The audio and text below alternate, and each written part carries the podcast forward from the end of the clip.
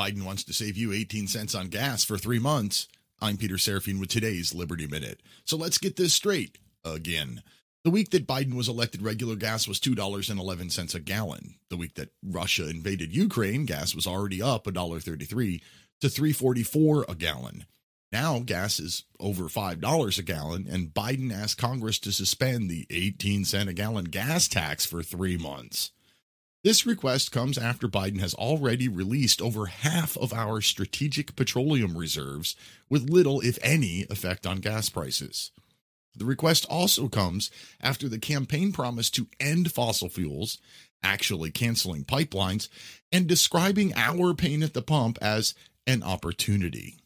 Resident Biden, stop being two faced and just admit that you don't care about we the people. You just want to leave a green energy legacy. Find more news and commentary at liberty lighthouse.com.